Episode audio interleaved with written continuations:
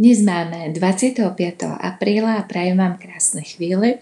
Zároveň vás chcem pouzbudiť slovom Božím, ktoré je zapísané v prvom liste Petrovom 4. kapitole v 7. verši.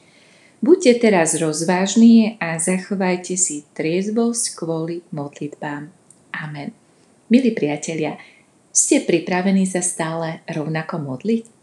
Napríklad idete si po diálnici, a z ničoho nič to vo vašom aute začne bublať a chrčať, asi to poznáte, kontrolky sa rozblikajú a vy cítite, ako motor pomaly skapíňa. No to je naozaj nepríjemné.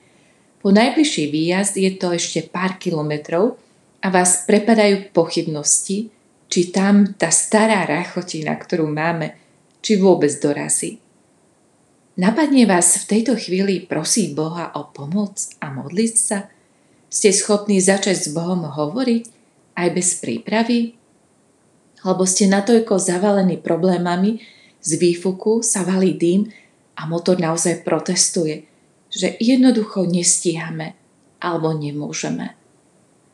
A zrazu sa možno všetko zmení. Skúsme sa nad tým zamyslieť. Istý Známy človek vo svojom článku v časopise dáva širokú radu, ako byť na modlitbu pripravený aj vtedy, keď na to možno nemáme čas. Navrhuje skúsiť nasledovnú situáciu. Predstaviť si modlitbu ako prechádzku a predstavte si, že sa prechádzate s pánom Ježišom. Idete spolu na ceste, Chvíľu vášnivo diskutujete o mnohých teologických otázkach. Chvíľu hovoríte len tak, možno o krajine. A náhle sa uprostred cesty objaví akési čudo a vy vykriknete k pánovi Ježišovi. Potom je tu chvíľa, keď spolu znova obdivujete západ slnka, možno aj bez slov, bez komentára, ale stále spolu komunikujete. Asi toľko z toho článku. Predstavte si modlitby ako prechádzky s Kristom, ktoré nás vedú k tomu, aby sme boli pohotoví, aby sme sa modlili v každej situácii. To znamená, že musíme žiť rozvážne a triezvo, ako hovorí aj učeník Peter. Umožní nám to vytrvalo bdieť a prosiť za všetkých. Lebo aj Peter niekedy zaspal alebo si niektoré veci nevšímal.